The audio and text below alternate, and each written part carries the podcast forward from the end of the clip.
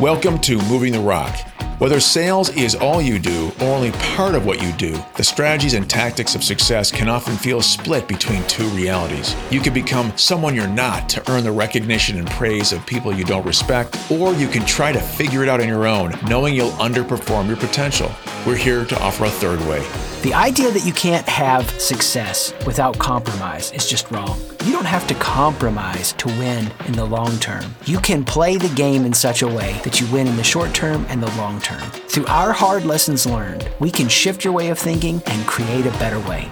I'm Chris, founder of SiteShift. And I'm James, founder of Florist Group. If you're tired of the status quo, we're here to help you move the rock on your career, your business, and your life.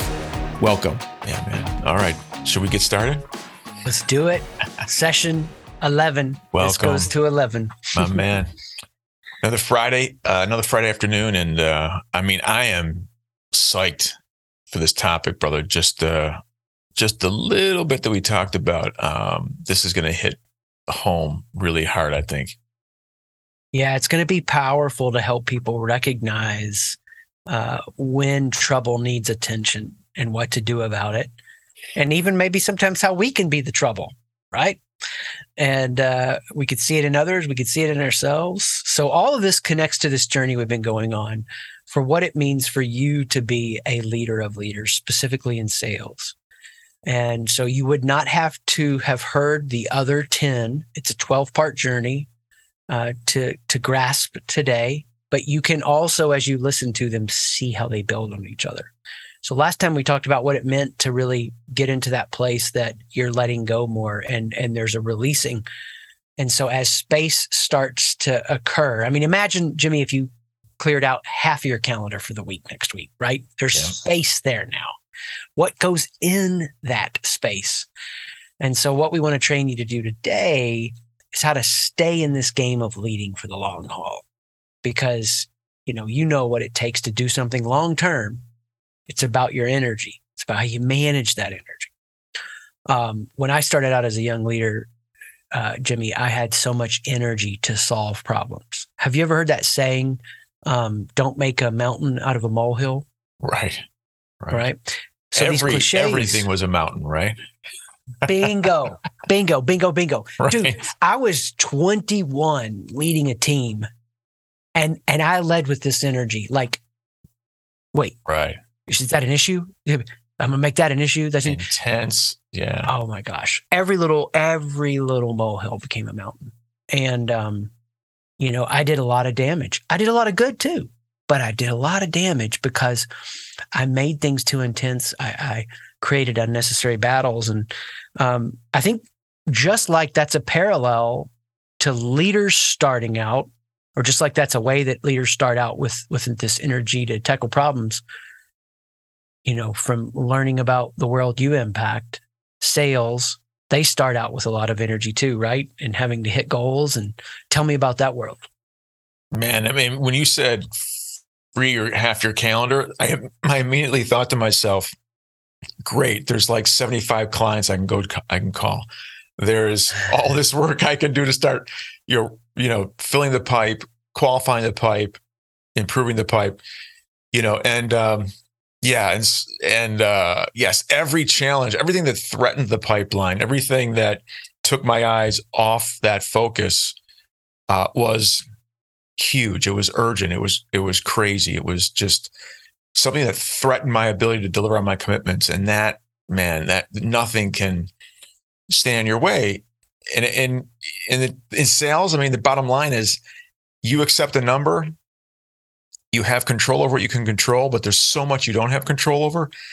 You know, you've just got to have those afterburners on all the time. Everything's a mountain because you have no idea what might get in the way of you hitting that number. And so you've yeah. got to you've got to hit it like middle of the second month. Forget about month three in the quarter. I mean, it's just intense all the time paint that picture a little bit more for me. Like what's it look like for somebody i've heard you use different phrases you know like the dog on the bone you know this this energy that they approach sales early in their career it's just like all out for the ones that have that wiring and they're going to go for the long haul. I'm intense i'm tackling it. Walk us through maybe like how they process a day or how they structure just at a high level to get a feel for how intensely they tackle. Yeah, I mean, it, it's. I think it's. It, I'm I'm relating to you because we were both when we were young very ambitious, right? So it has to do with that ambitious energy. It has mm. to do with. I'm in sales not just because it's a career or because I want to make money. I'm in sales to kill it. I'm in sales to, you know, make that unlimited income. I'm in sales to be the number one producer every month, every quarter, every year. I'm in sales to compete. I want to compete and win if I don't win, I'm a loser. You know, it's, and, you know, and to your point, everything is a mountain. And, and in sales, there's nothing more important oftentimes than the goal. And then that excuses the means to get to that end. And so all of a sudden you're rewarded for how sneaky, how devious, how creative, you know, you can be. I wrote a blog uh, recently about you know how in baseball just like in race car driving you know if you're not cheating you're not trying. Why is that? Because uh, the rules are there to be broken for anyone who's got the ambition to do mm-hmm. whatever it takes to win period. And it's all legal it's all on the table it's all legit it's all ethical it's all moral as long as you don't get caught Mm. And so wow. there's, you know, and, and that energy that you have every day, you you it's impossible to not judge yourself based on performance.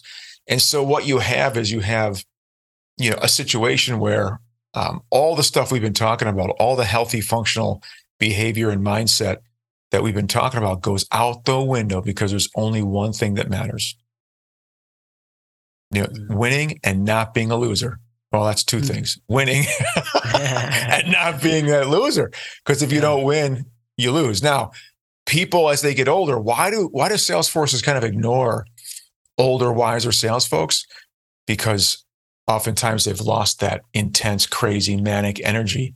And the loss of that manic energy um, is misinterpreted by younger folks as not motivated.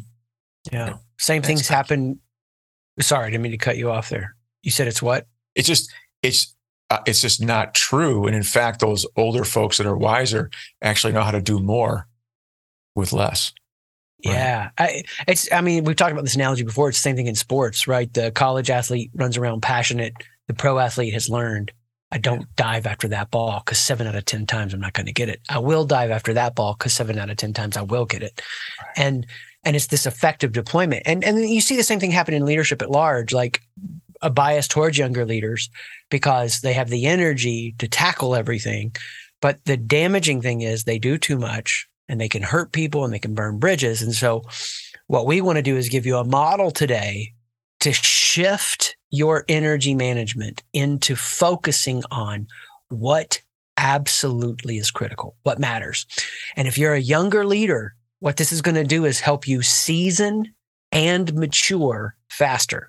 If you're an older leader, if you've lost too much of your edge, not, not your energy, but you're not sharp to tackle the battles you should be tackling, it's going to restore you with a vigor to really know what are the key things that I've got to focus on and can't compromise on. So as we break into this, the model we're offering you is this. There is a difference. Let's just imagine this from the perspective of a parent, Jimmy. There's a difference as a parent from a bike wreck and a car wreck. Uh, you and I both have gone through those phases where we've taught our kids how to ride bikes and we've taught our kids how to drive cars. so right, you I just had imagine much more hair, much more hair, Chris, when my kids were learning how to ride bikes.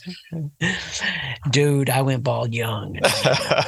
um, I just didn't have the gray in the beard, but uh, so let's imagine you've taught your daughter to ride a bike and you come home and you are catching up with her about the day. And she says, Daddy, I had a bike wreck. You're going to comfort her. You're going to be like, I'm so sorry, honey. But within you, your energy, are you going to be extremely activated? No, because she's here. You see, it's fine. You, you know, kiss my boo boo. Everything's okay. Uh, now you're at the office, you get a phone call. Dad I had a car wreck. Energetically, what happens in you in that moment? Right. what's going on. Different than Yeah. the bike wreck, right? Totally peak. You're like you're worried about who did you kill somebody or hurt somebody else? Did you hurt yourself? Ev- the consequences are so much more extreme. Beautifully stated. Yes, beautifully stated. The consequences are so much more extreme. Now, here's the damage with leadership. When you're when you're young,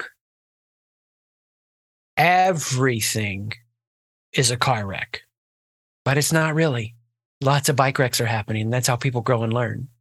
Right. When you're older, everything becomes a bike wreck and you're not bringing the energy to the key problems you need to. So we're going to give you three arenas. And if you learn to focus on these three and watch for these three, these three are the car wrecks. What we're going to lay out these three situations are car wrecks. And if you're younger, you'll learn to manage your energy better. If you're older or more seasoned, you're going to learn I can't lose my edge on these three. So as we walk through these, I'll be talking about them from a leadership standpoint, and then Jimmy, you'll be helping me apply it into the world of sales. Awesome. Let's go. So, first place, the first car wreck you want to learn to watch out for are people that are relationally divisive. They're problematic. They don't know how to help people get along with each other. They're too much of a lightning rod. You know, a culture is is going to be healthy if, and this is only one of the ifs, there are two other ifs, if it's made up of people who have a relational maturity and they know how to not make everything a moral imperative. They know how to get along with people in a healthy way, but they also don't bury healthy boundaries or desires. Everything that it means to be the kind of person who exists in healthy relationships is what we're talking about here. Now, I know you can't describe any, Jimmy, and you've never coached through any situations with sales teams where somebody was divisive, unnecessarily confronting, Man, right? Tell us about it. you're describing me, dude. I mean, uh, and this it's not something I'm proud of. It's just Sure. I'm just letting people know I can relate, man. I mean, my uh my nickname, right? And I won't I won't say where I was when I got this nickname. My nickname became Sledge. How divisive do you think I was? How destructive do you think I was, man? That was my freaking nickname as a top performer, right? And I and I actually was proud of that name. I loved that name. Right? Be afraid of Jimmy. but uh, yeah, I mean, you know, at at that point in my career, I did not uh, have any kind of respect or value for the team. I did not have respect or value for anyone else on my team. They were all my competition. You know, I was raised to that point to believe that, you know, the ranking of the sales team was the ranking of your value uh, as a human being. And uh, I wasn't going to let anybody tell me that I wasn't um, really valuable. Right. So, Mm. I, I, my insecurity level kind of drove me to the point where, yeah, forget the team, forget everything else. I will use you if I need you. Um, but you know, this is this is me doing my thing, and everything, and that justified everything I did. Um, and it also allowed the people around me, the leaders around me, to enable me, because you know, it, the answer to the answer to handling me was, hey, as long as he hits his number, who cares? Yeah. And that kind of empowered me and enabled me. So looking back as I'm talking to you now, I'm thinking to myself, yeah, those those leaders, right, could have done a better job of helping me understand how to modulate, like we're talking about today, so that I so that I could achieve without, you know, achieve as an individual and help the team without being destructive or um, you know demotivating the rest of the team members right i could have i could be thinking about raising all boats instead of just worrying about my own Uh, well said. And that's the thing. Like that's I think that's what makes this lesson so powerful for sales because these three types of car wrecks we're going to cover can all be overlooked if someone's hitting their numbers. But if they are overlooked, they are car wrecks. And like you said earlier, they are causing greater consequences. And those consequences will have an effect on the culture. And you will waste your energy because you will not be able to keep the culture going in a healthy direction. But I want to emphasize too, not only is a person who's relationally divisive, does it manifest in, in an aggressive way, it can also manifest in an overly passive way. And just like you said there, I loved it. You said about raising all boats. Somebody can be too diminished relationally. And and you know, we have different wiring, introversion, extroversion. We want to be sensitive to that and aware of who we are and how we show up. And we have different things that uh, represent personalities. We don't need to expect people to mirror our personality or just be like us. But if you're a less if you're if you're a very expressive person, you need to tone it down when you need to. If you're a less expressive person, you need to learn how to give people some kind of, you know, interaction that they know where you're coming from. You don't want them completely flying blind. Uh, they they may need to hear from you. Yes, I hear what you're saying to the leader, or you know, hey, good job on that to a teammate. Finding some way to express something that greases the wheels of the relationship of this organization or this team. That is so key. Um, and so I think in sales, we tend to think of, rightfully so, because this is where it gets more abused, an overly aggressive expression here of somebody who's relationally uh, not working towards the unity of the team. But it can also be somebody who's, you know, not putting that effort in to put themselves out there. They get blocked up. So, so let's let's just rest here for a minute. I mean, um, what advice do you have to someone right now who's saying, Yes, I'm in that situation? And the belief system that I have as a leader is um, this person is helping me hit my number, but they're helping to also destroy the culture and prevent my team from actually growing. What options do I have? Right on. World class coaching is not about the big hype speech you give them. So, so it's not about how intense you try to convince them that they need to tone it down or be more expressive. It comes in the specific feedback you give them. Um, I saved something off of uh, a, a resource I found recently that has Nick Saban's, the head coach of Alabama, like a spreadsheet, Jimmy, he goes through when they're getting ready for an opponent. There is no hype in this spreadsheet. It is so specifically attuned to find the smallest of behavioral stuff that the other players are doing and how they can manipulate it and exploit it.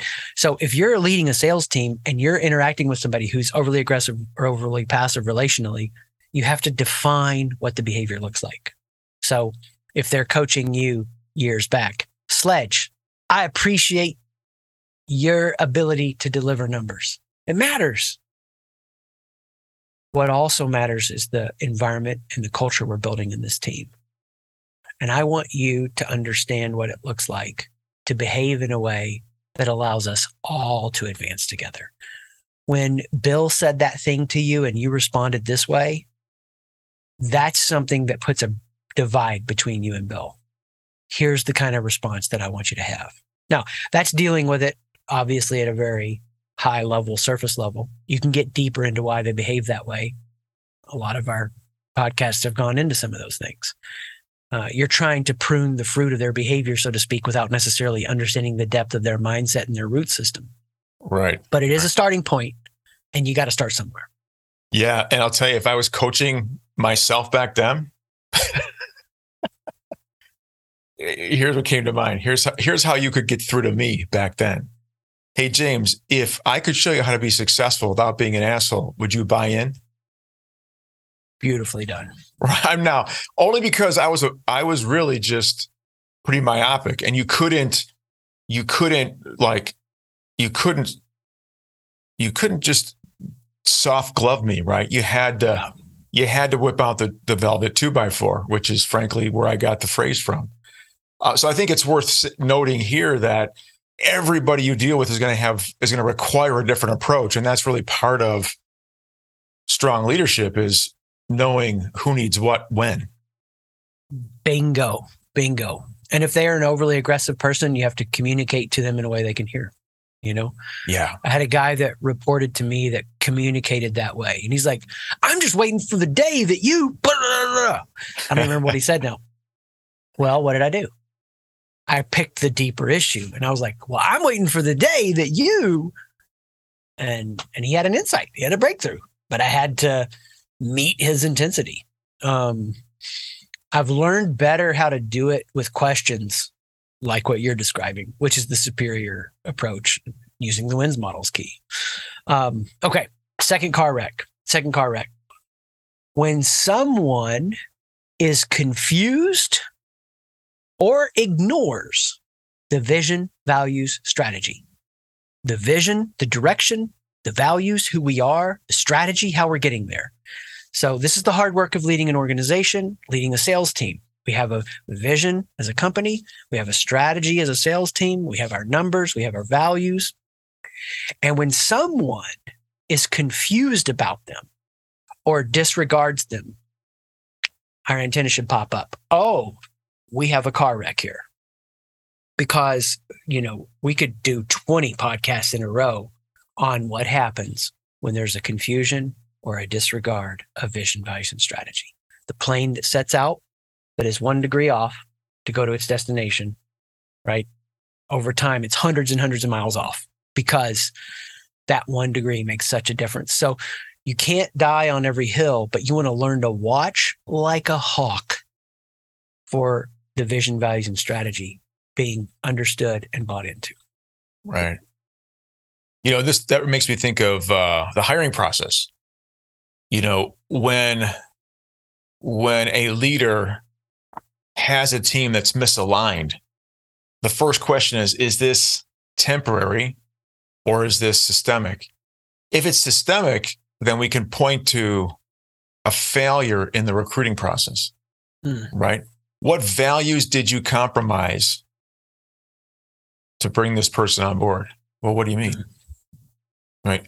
You know, the the core part, you know, of building a team is assembling people who at their core are driven by the same vision. They're going to get there differently, they'll play different roles, but are you on purpose in the context of this vision?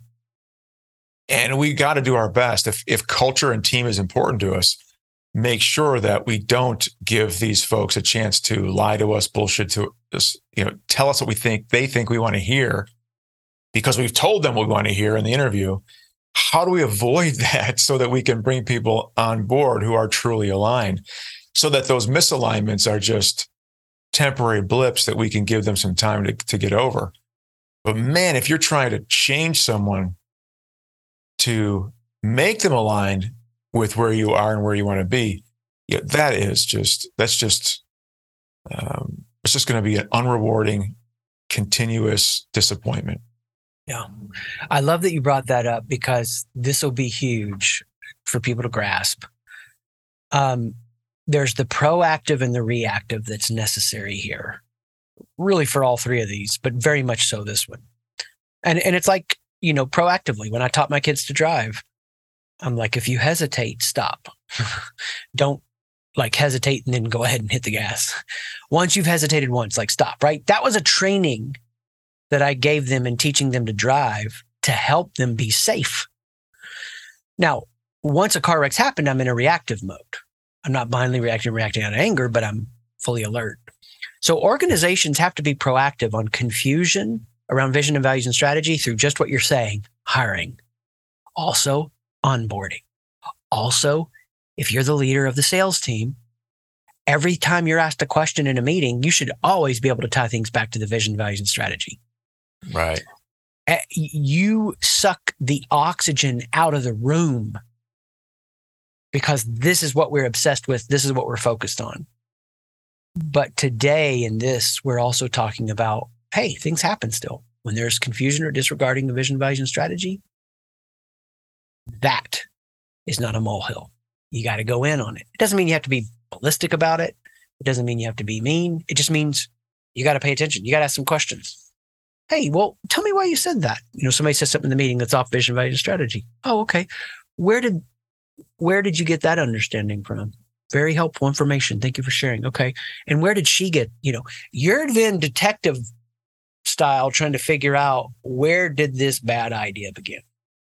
And it might have started with them, it might have started somewhere else, but you got to dive in because you're on alert. a car wreck has just occurred. And that is when the real power starts to happen in a healthy way. The power of the focus from the organization, the team being zeroed in. Um, yeah. And and and this is the thing with sales that makes this so hard. And I've seen this a little bit, but learned it a ton from you. Leaders will often be their own worst enemy here because they will leaders of leaders of sales professionals because they will look the other way if somebody else is hitting the numbers. Right. Yes, he's not living the values. Yes, he's doing it a way that we didn't say or told him not to, but they're delivering. They're delivering. What do you say for somebody listening and is in that spot right now? They're like, okay, hear what Chris is saying. They're off vision, values, or strategy, but they're hitting their numbers. Yeah. Why should they pay attention to that? Yeah, I mean, there's a there's a great uh, saying among coaches in sports.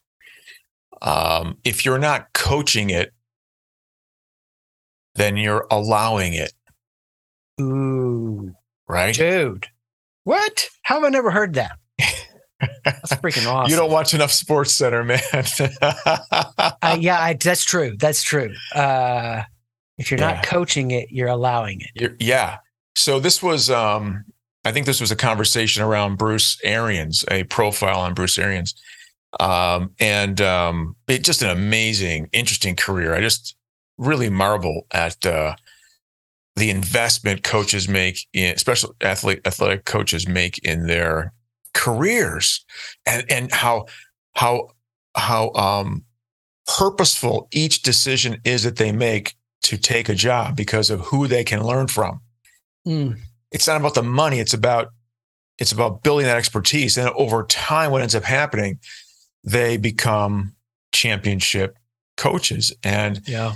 one of his players was commenting on how uh, he heard him over and over say this if you're not coaching it, you're allowing it, which means, which really, in the context of um, a championship coach, it says, look, if we're not if we're not teaching our people how to do this the right way, then we're allowing them to do it the wrong way.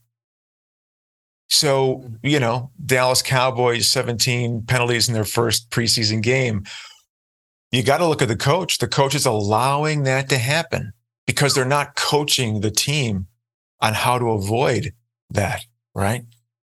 Yeah. So that's the advice I would give a leader of a sales organization that um, is challenged, right? You've this is not a job you can just blow off. You can't just hide and coach people through sales calls. You can't just be the kind of leader that just is in the field or on the phone working deals with your reps.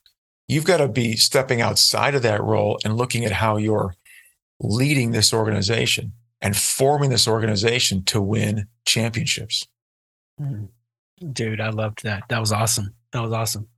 So if you're listening closely, you'll remember we said if you're young, we're going to teach you where to focus if you're seasoned, we're going to teach you how not to lose the fire around these three key areas. So we got relationships, we've got vision, values, strategy. Third one, innovation or change. So there are some organizations that change just to change. We're not talking about that. They don't stick with things long enough. We're talking about where a person blocks innovation or change because they're like, well, we've never done it that way before. They're not willing to upgrade a system or approach. Um, you know, arms crossed and they're resistant. These are these are change resistant people. And you've got to be alert. When that happens, that's a car wreck. Because all it takes is one person to sour other people to cause something that's being developed that's going to be really powerful for the clients or really powerful for the sales process or marketplace to get polluted. Because individuals often innovate and then groups can make it better or ruin it through consensus. And that ruining happens when there's a change resistant person. And so, from a leadership standpoint, this gets me like, all right, I'm, I'm zeroed in now and I'm going to coach that person and walk them through understanding a change process, why this is important. I'm going to use some kind of framework to help them orient and make peace with it. And if they can't, we may have evolved as an organization beyond them being with us. And that does happen sometimes. Um, talk to me about in the hmm. sales world, like what this looks like when somebody is going, well, you know, they're hitting their numbers. They don't really have to do this new CRM or new sales process. Yeah, and and this the last point you made about well maybe they don't deserve to be on the team anymore. Um, you know something that something should be said here. The leaders have to earn the right to coach. Right. The 1st mm-hmm. thing that I look at when I hear that people are uncoachable is I wonder if the leader has earned the respect, the trust, of their team. Mm-hmm. What kind of relationship have you built? So I, everything we're saying, I think, is in the context of look, look in the mirror first, right? If they're, if you're, if what you're, if the change that you want to pursue is not landing on your team, it could be because they look at themselves and say, "Wow, I'm really insecure about this shift. I'm not sure it's going to be good for me. I'd rather stay in my world." Or I have a fixed mindset. Nothing you can say is ever going to make me want to change. In fact, I volunteer to leave the team if this is the way it's going to look, right? Uh, but it could also be look, I'm tired of you continuing to change, you continuing to, to operate like the grass is always green on the other side. You go do what you want. I'm going to do what I want. Mm-hmm. And I'm not going to let you, as a leader, put my career at risk right? This is how salespeople think. Top performers think. I'm not going to let you put my career at risk by by coming up with and putting and going all in on another crazy idea. Mm. Mm. Man, I mean, this it goes back to this idea about like you can be this star wide receiver, but you don't win the Super Bowl because you don't know how to be a part of a team, and uh, what it means to be a part of a whole healthy culture from a team based way. And what I appreciate about what you've done on each of these is we've kept taking it back. We've, you know, kept taking it to, I should say, the individual performer and what they would be doing wrong to rightfully cause an alert on the part of the leader. And what you've kept reminding us of is, and yet, and this is probably the best place we could even land this plane, it is the leader's responsibility when these car wrecks happen to get activated and to step up and to bring awesome whole leadership to each of these three. And we're never going to do it perfectly, and we're going to slip some days. But as you and I know at this point, it is the consistency of bringing energy to what matters that that is the real issue. It's the direction of where we're headed, not the perfection of it. So, if you've made some mistakes with this, as you've listened to it, give yourself some grace and uh, go back into that meeting and try again. Go back into that conversation with that person and try again. Um, this is how we we lead, and we lead well, and we stay focused on what matters for the long term. We got energy, baby, energy. Yeah, pursuit, pursuit, pursuit. Mm-hmm. Right. I love it, Chris. I think the thing I'm thinking about is I'm asking myself, can I win the race in a lower gear? Right. It's not always going to be a sprint. I needed to hear it myself. Thanks, man. Thank you. Thanks for listening. If you've learned something or were inspired to try something new, please rate the podcast and share this episode with someone you know.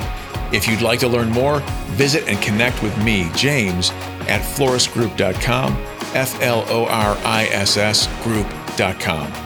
And if you want to connect with me, Chris, check out SightShift, S I G H T, shift.com. Peace.